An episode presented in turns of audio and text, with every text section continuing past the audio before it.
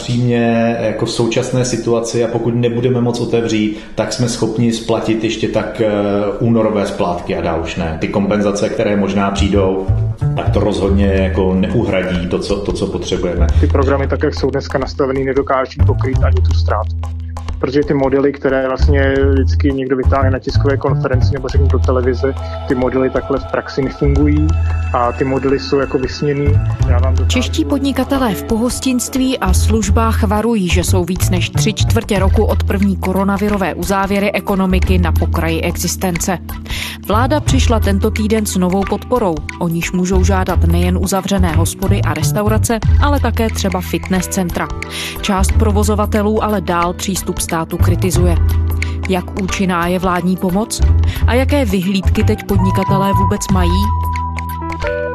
Je čtvrtek, 21. ledna. Tady je Lenka Kabrhelová a Vinohradská 12. Spravodajský podcast Českého rozhlasu. Na začátku tohoto týdne se rozběhl nový program COVID Gastro uzavřené provozovny, což je program, který byl dlouho očekávaný. Jakub Horáček, ekonomický redaktor Českého rozhlasu. Původně měl být pouze pro gastronomii, nakonec ho v lednu vláda rozšířila i pro všechny další uzavřené provozovny, které zatím žádnou podporu přímou nedostaly. Takže to byla poměrně zásadní novinka, byť tedy vidíme, že v tomto týdnu, krátce poté, co byl spuštěn příjem žádostí, tak ten systém se potýkal s prvotními problémy a ještě i v půlce týdne se někteří podnikatelé nemohli do toho systému přihlásit, protože byl přetížený. Minister Ministerstvo průmyslu to vysvětlovalo tím, že zároveň dobíhá další program COVID nájemné, jeho druhá výzva, takže se to teďka všechno schází. Zároveň v lednu byly ohlášeny nějaké další nové programy, například pro lyžařská střediska a prodloužení dalších programů, které pokrývají například příspěvky na nájemné.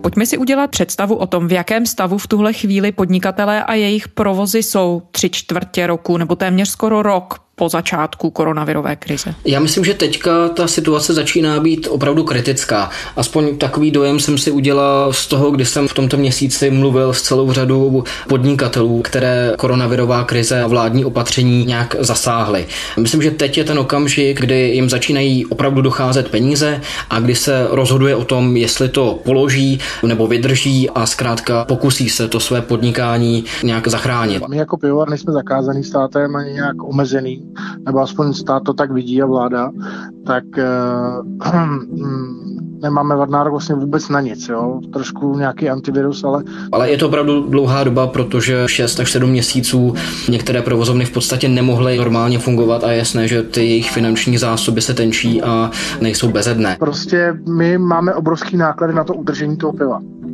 Vláda nám neřekne, jestli se jestli bude zavřeno půl roku, roku, to nikdo neví, že jo, oni pořád mlžej, pořád podlužují nouzový stav. Vlastimil Kopecký provozuje mini pivovar Krušnohor. O příjmy už přitom přichází sedmý měsíc a finanční situace podle něj není dobrá. Prostě já už jsem do toho, do toho podniku nalil prostě 100 tisíce ze svýho, jo, bez jakýkoliv pomoci státu. No a myslím si, že to vydržíme ještě tak dva měsíce, pak povědnám Avi, prken, zatluču výlohy a půjdu na pracák. Co já jsem měl možnost načerpat, tak často mi říkali, že vydrží už možná tak jeden měsíc a pak už jim zkrátka nezbydou žádné peníze na splácení úvěrů, na splácení leasingů.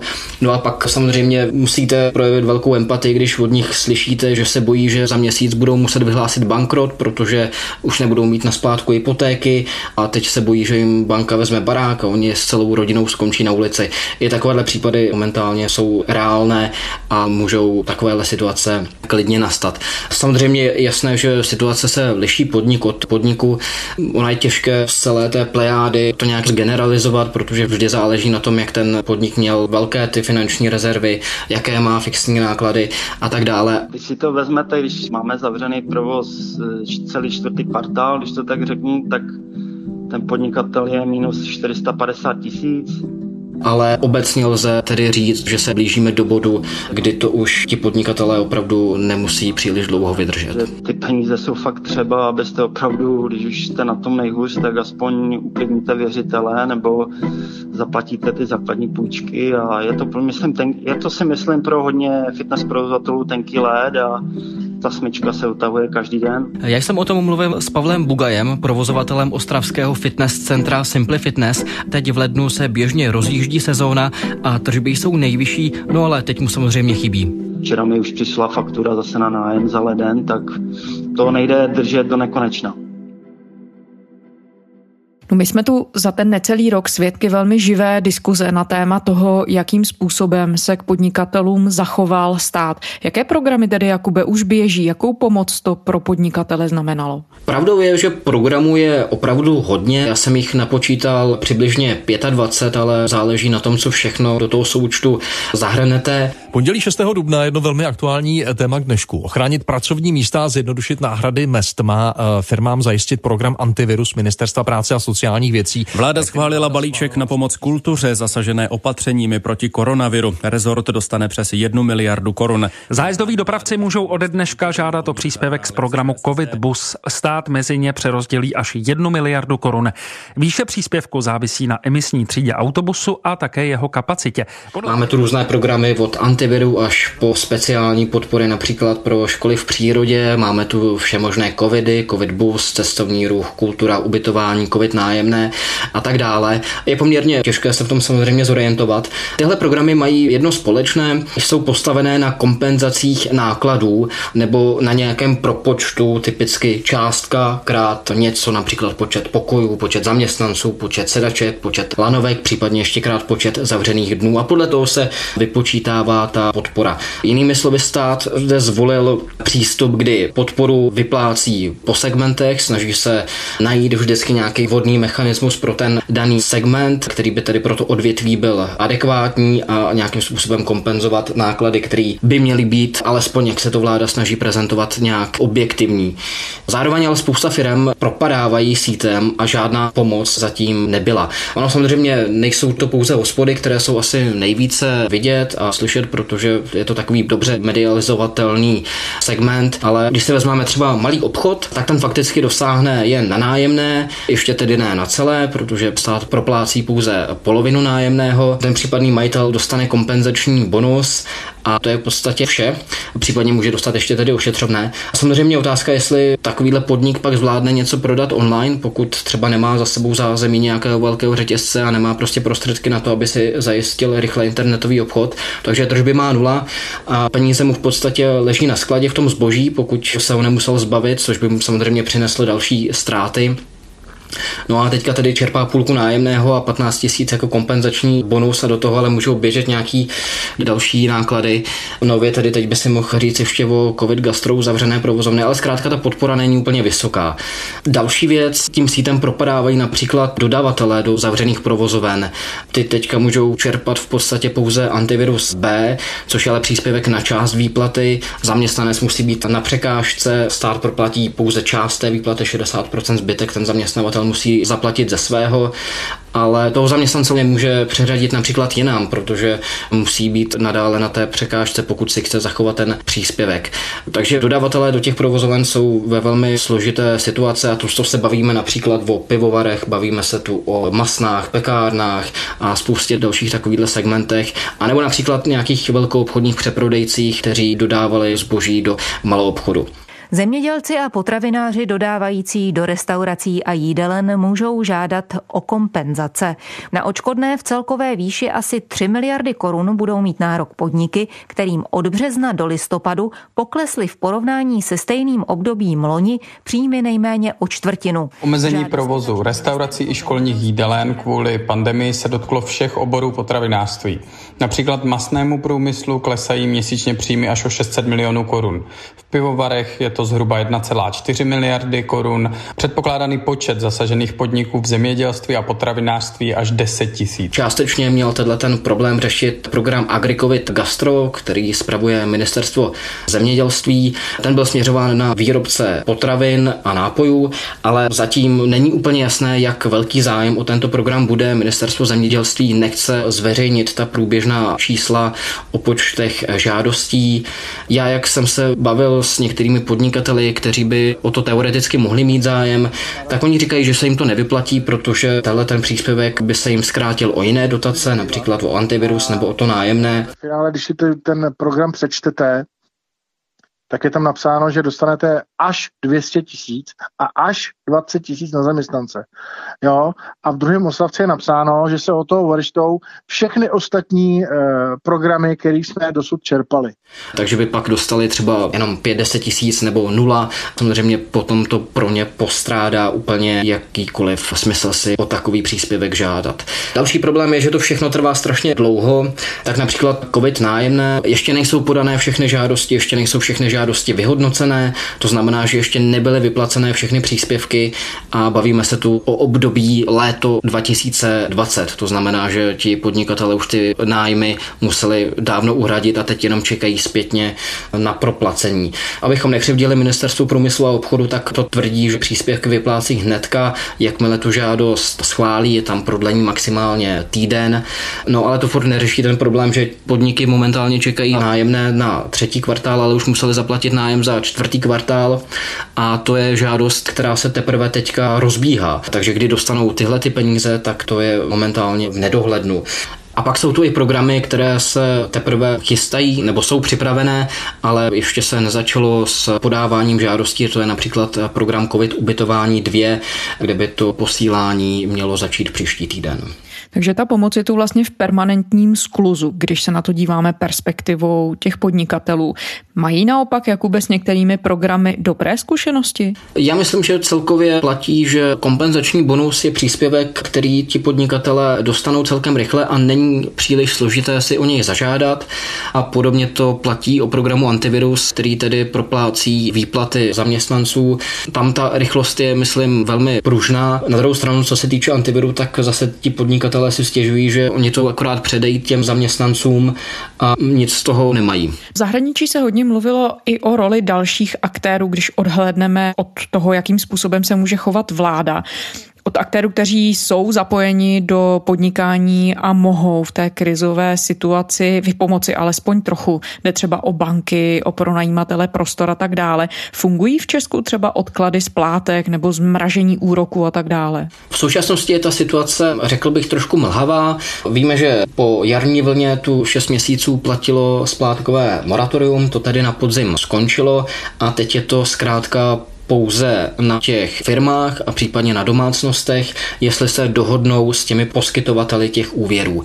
Ta situace se poměrně těžko mapuje, protože na jedné straně podnikatelé říkají, že jim banka rovnou řekla, ať prostě nežádají, že jim zkrátka další odklad nepovolí. Když se pak chcete dopídit na nějaká oficiální čísla od bank, tak ty vám zase pošlou vyjádření, ze kterého vyplývá, že ten zájem je naprosto minimální a i velké banky hlásí počty žádostí ze strany firm v řádech několika desítkách, menších stovkách. Takže to z těch oficiálních statistik vypadá, že ten zájem je minimální. Na druhou stranu z toho sektoru zaznívá, že ty banky nejsou ochotné. Těžko říct, co si z toho odnést.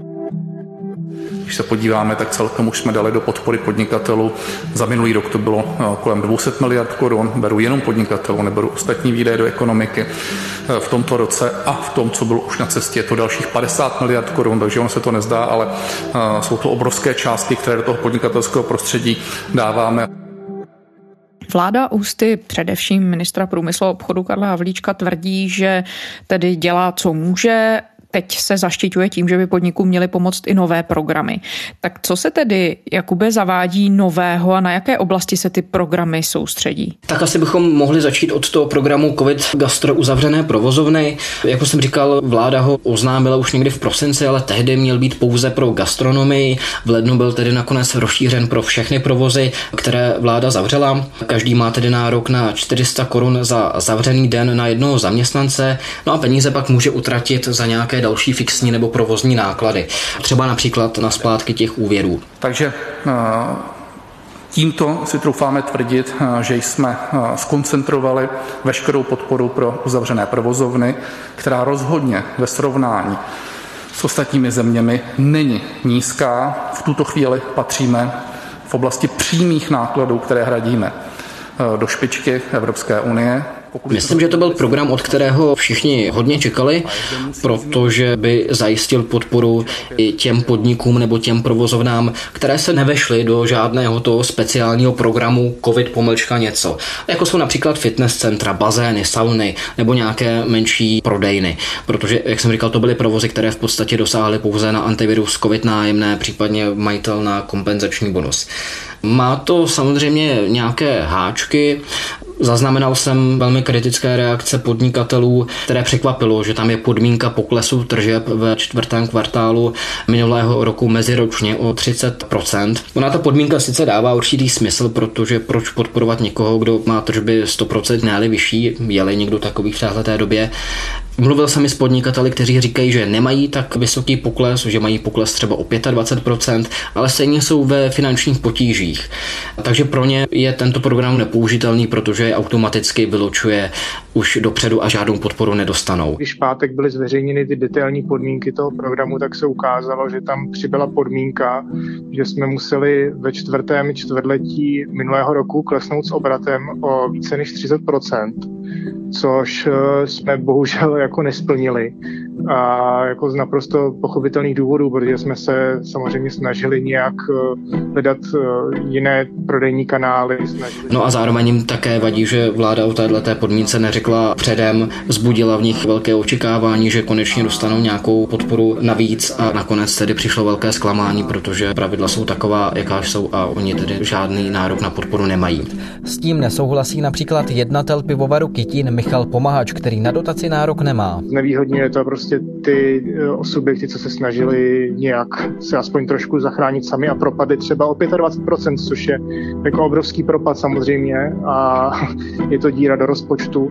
Další výtka se týká výpočtu té podpory. Rozhodující je totiž počet zaměstnanců ke konci října minulého roku. Problém ale je, že během minulého roku firmy, zejména z gastronomie, propouštily. Takže se to nakonec bude počítat z menšího počtu zaměstnanců, než jaký byl například v roce 2019. Takže ve výsledku ta suma bude také menší.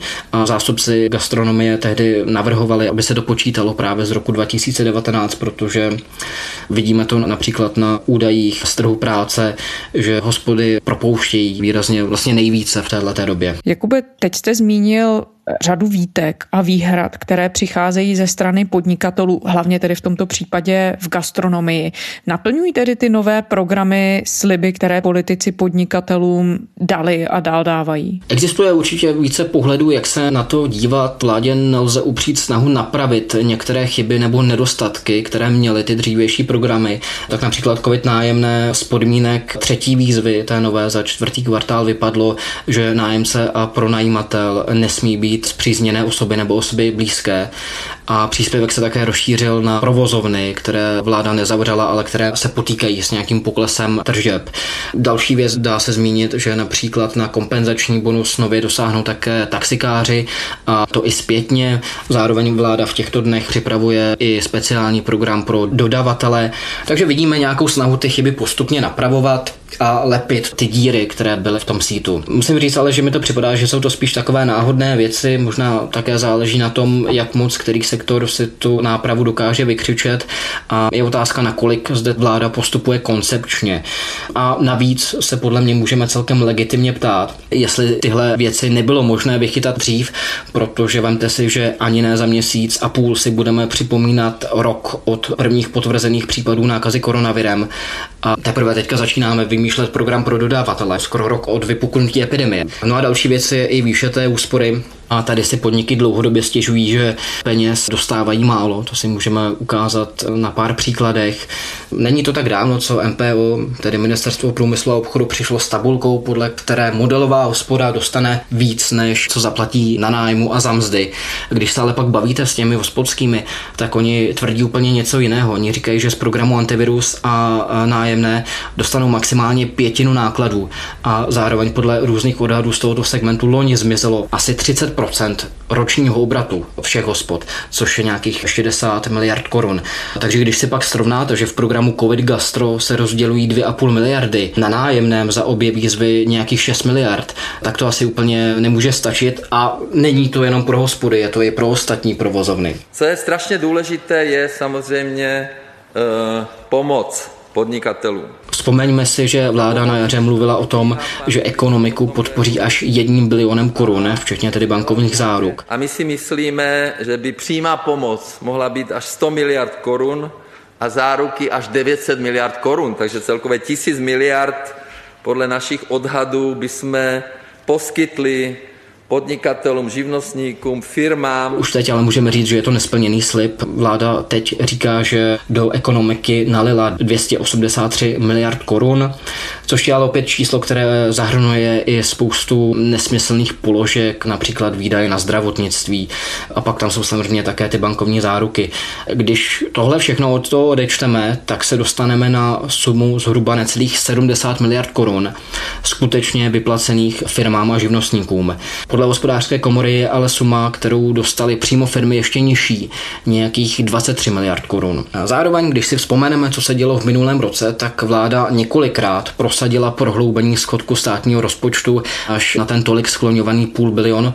Pravdou je, že tedy stát nakonec hospodařil se schodkem nižším, ovšem nikoli kvůli tomu, že by méně utrácel. Stát utrácel víceméně tak, jak si naplánoval, ale protože měl vyšší příjmy, než vláda původně počítala. Ty příjmy byly v té třetí novele státního rozpočtu, která tady navrhla ten schodek 500 miliard korun, tak byly podhodnocené zhruba o 111 miliard korun. V případě daňových příjmů nakonec stát vybral o 55 miliard korun víc. Což můžeme říct i jinými slovy tak, že to je 55 miliard navíc, které stát z ekonomiky stáhl od firem a od lidí aniž by s tím předem počítal.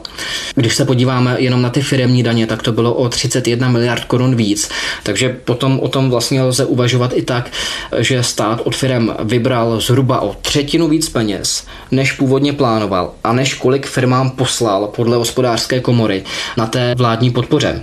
Takže myslím, že otázka, jestli ta podpora nemohla být vyšší, je celkem legitimní, aniž bych tím chtěl nějak obhajovat prohlubování schodku státního rozpočtu. To je jeden z velmi pádných argumentů, které zaznívají ze strany podnikatelů, nejenom těch malých.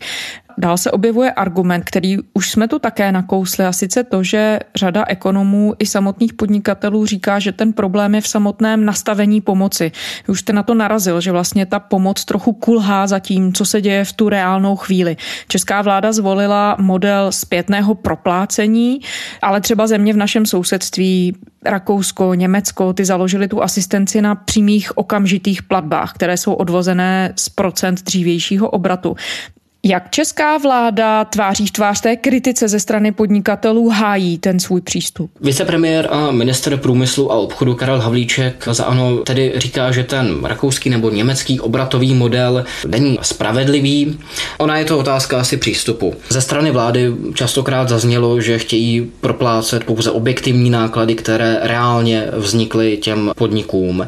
A podle vicepremiéra Havlíčka, kdyby se zvolil obratový model, tak ta podpora nebude úplně férová. Ta jeho argumentace se dá schrnout asi těmito slovy. Když máte náklady do výše 90% tržeb a stát vám proplatí 80% tržeb, tak je jasné, že stále nevystačíte na vše, ale něco jiného je, když máte náklady do výše 50% tržeb a stát vám dá taky těch 80% tržeb, tak vlastně lze argumentovat, že pro tu firmu vytvořil zisk v podobě těch 30%, což dává do jisté míry logiku. Na druhou stranu bychom se měli ptát, jestli ten současný přístup vlády je spravedlivý také nebo není. A myslím, že lze celkem dobře argumentovat, že úplně spravedlivý také není. Jednak ta podpora je selektivní a stále máme spoustu provozů, které tím sítem propadají. Jak jsem říkal, týká se to hlavně těch dodavatelů. Další věc je, že ten současný model ani nepokrývá všechny ty náklady. Nájemné a zaměstnanci zkrátka nejsou všechny výdaje, co podniky mají. Typicky například náklady na elektřinu, jejíž spotřeba při druhém a třetím lockdownu oproti loňskému jaru neklesla tolik, kde jsou splátky úvěrů a leasingů a tak dále. Takže se můžeme ptát, jestli je spravedlivé, že jednomu podnikateli stát přispívá na nájem ale druhému, který třeba má nemovitost vlastní, ale ta nemovitost je zatížená nějakou hypotékou nebo nějakým dalším úvěrem, tak po skončení moratoria žádnou úlevu nemá a musíte splátky platit dál. Takže na této úrovni tam opravdu, myslím, najdeme v detailech věci nebo nastavení, které také není úplně spravedlivé. Ten obratový model by byl určitě snažší v tom smyslu, že by se řeklo, ty jsi podnikatel, který jsi úplně zavřený, tak tady máš třeba 80% předpandemického obratu, klesly ti tržby kvůli restrikcím na polovinu, tak tady ti dáme aspoň čtvrtinu obratu. Ty firmy by věděly, na čem jsou, co můžou od státu čekat a zároveň by zřejmě tolik podniků nepropadávalo tím děravým sítem. A každá firma by si pak sama rozhodla, za co ty peníze utratí podle toho, jaké má náklady. Takže bychom pak vlastně museli řešit, že tu máme desítky programů, ve kterých se už nikdo nevyzná. Trvá strašně dlouho je vyhodnotit a ti žadatelé na ty peníze čekají i několik měsíců. Přitom to, co ty firmy potřebují teďka nejvíc, je mít nějakou hotovost. Jakube, dá se v tuhle chvíli vůbec odhadovat z nějakých dostupných údajů, kolik podniků by po krizi nemuselo otevřít? Přicházejí takové údaje? Nějaké odhady na to existují. Když se podíváme na ten sektor gastro, tak tam sami restauratéři to vyčíslili asi na 15% podniků, které by tuhle tu krizi nemuseli přežít. Je jasné, že teď se asi začne lámat chleba a měli bychom se připravit na to, že více firm bude končit v insolvenci a myslím, že ta velká vlna insolvenční nás teprve tedy čeká. Kdo má ale větší šanci na přežití, tak to se poměrně těžko odhaduje. Ono vždycky vždycky záleží na tom, jak máte velké finanční rezervy, ale rozhodně se teď tedy dostáváme do bodu, kdy to už trvá tak dlouho, že se vlastně tenčí asi úplně všem. A opět, co se týče hospod, tak lépe se daří například kavárnám, bistrům, někomu, kdo byl zvyklý prodávat sebou i před pandemí, tam se vlastně nic moc nezměnilo a vlastně i restauratéři říkají, že tento typ provozu je na tom vlastně teď trošku lépe než takové ty tradiční hospody, bary, které třeba byly víc zaměřené na ten večerní provoz. Je vidět, že teď se už zvyšuje frustrace některých těch podnikatelů. Přátelé, bylo někdy 9. prosince, když jsem se rozhodl opět nezavřít svůj krám. V téhle situaci asi není úplně překvapivé, že slyší na různé hlasy, řekněme, trošku radikálních iniciativ typu Cípl Pes, které hledají řešení, jak ty podniky otevřít navzdory vládním opatřením. Že máme fond na pokuty a nebojte se mít otevříno. Česká společnost a samozřejmě i společnosti v zahraničí se hodně upínají k otevření ekonomiky, veřejného života, ke zlepšení té epidemické situace. Jak výrazný bod zlomu to může pro podniky znamenat? Oni samozřejmě doufají v to, že se jejich podnikání vrátí do normálu co nejdříve. Je ale jasné, že to rozvolňování bude postupné a nakonec to pro ně nemusí být žádná spása, protože ve chvíli, kdy se bude rozvolňovat způsobem, že se otevře třeba jenom část té provozovny nebo tam budou platit nějaká přísná pravidla, tak na tom ti podnikatelé můžou být paradoxně hůř, než když jsou zavření, protože stále není jasné, jak bude vypadat podoba kompenzací, až se začne rozvolňovat. Vláda tvrdí, že nějakou podobu kompenzací a podpory samozřejmě zachová i během rozvolňování, ale zatím jsme od ní neslyšeli, jak konkrétně to bude vypadat. Mezi podnikateli teďka opravdu panuje velká nejistota a i obavy z toho, co se bude dít. Víme, že teďka v těchto týdnech se i debatuje o úpravě té tabulky PES proti epidemického systému a z těch návrhů, co tam padaly, tak někteří podnikatelé z toho byli trošku překvapení, protože by jim nedávalo žádný smysl při omezené kapacitě otevírat, nebo při zachování těch pravidel, které bude nutné dodržovat, aby bylo zamezeno dalšímu šíření toho viru.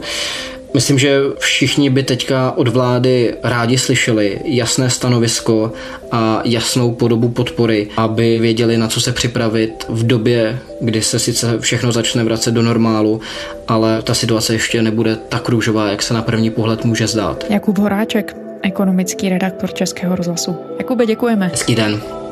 A to je ze čtvrteční Vinohradské 12 vše. Poslouchejte nás kdykoliv na serveru iRozhlas.cz a také ve všech podcastových aplikacích. Pokud nás posloucháte rádi, řekněte o našem podcastu svým přátelům a známým. A pište nám, naše adresa je vinohradská12 zavináč rozhlas.cz To byla Lenka Kabrhalová. Těším se zítra.